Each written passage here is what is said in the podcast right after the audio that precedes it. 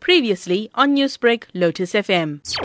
Members of the Phoenix Network Forum, we've come together to acknowledge that gender-based violence in our community is on the increase, and we've realized that people are not starting the dialogue or talking about it among safe settings, whereas it's just happening to the same people. We, we're speaking to the same audience all the time. So as a forum, we've decided to do something different and creative, and we took to the streets to look at wrapping the trees along the Phoenix Highway to highlight the plight of persons affected with gender-based violence. By doing this, we've engaged with community leaders, stakeholders, religious leaders, NGOs, and NPOs to come together. So we had a placard demonstration where we wrapped the trees, created some awareness on that morning, but also something sustainable was we put out articles in the local media to get people to know this is what it's about, to make a statement for people to start talking about this issue. This is obviously something that's happening a lot, especially in homes. Can you maybe highlight some of the instances of violence that takes place at home? Well, in our community of Phoenix, if you look at the statistics, crimes against intimate partners are really, really quite shocking and scary right now. And we found that our women and our children coming from different demographics, not just the same socioeconomic circumstances,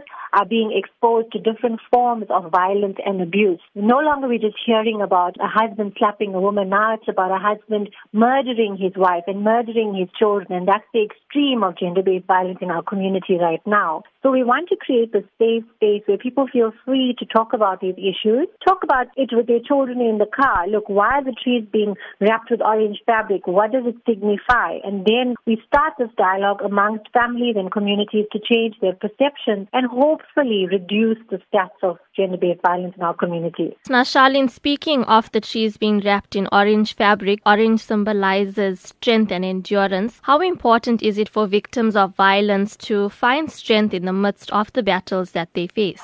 Violence against women is wrong, but people are very hesitant to do anything about it because it's become normal and acceptable in communities. So we are saying to the victims that are in these relationships, there's help out there. It does not mean that just because I've suffered the abuse for 10 years or 2 years or 3 months, it needs to continue. It can only stop when a victim makes a concerted effort to say, these things that are happening to me is wrong. And yes, I love this person, but I hate the abuse and that needs to be separated.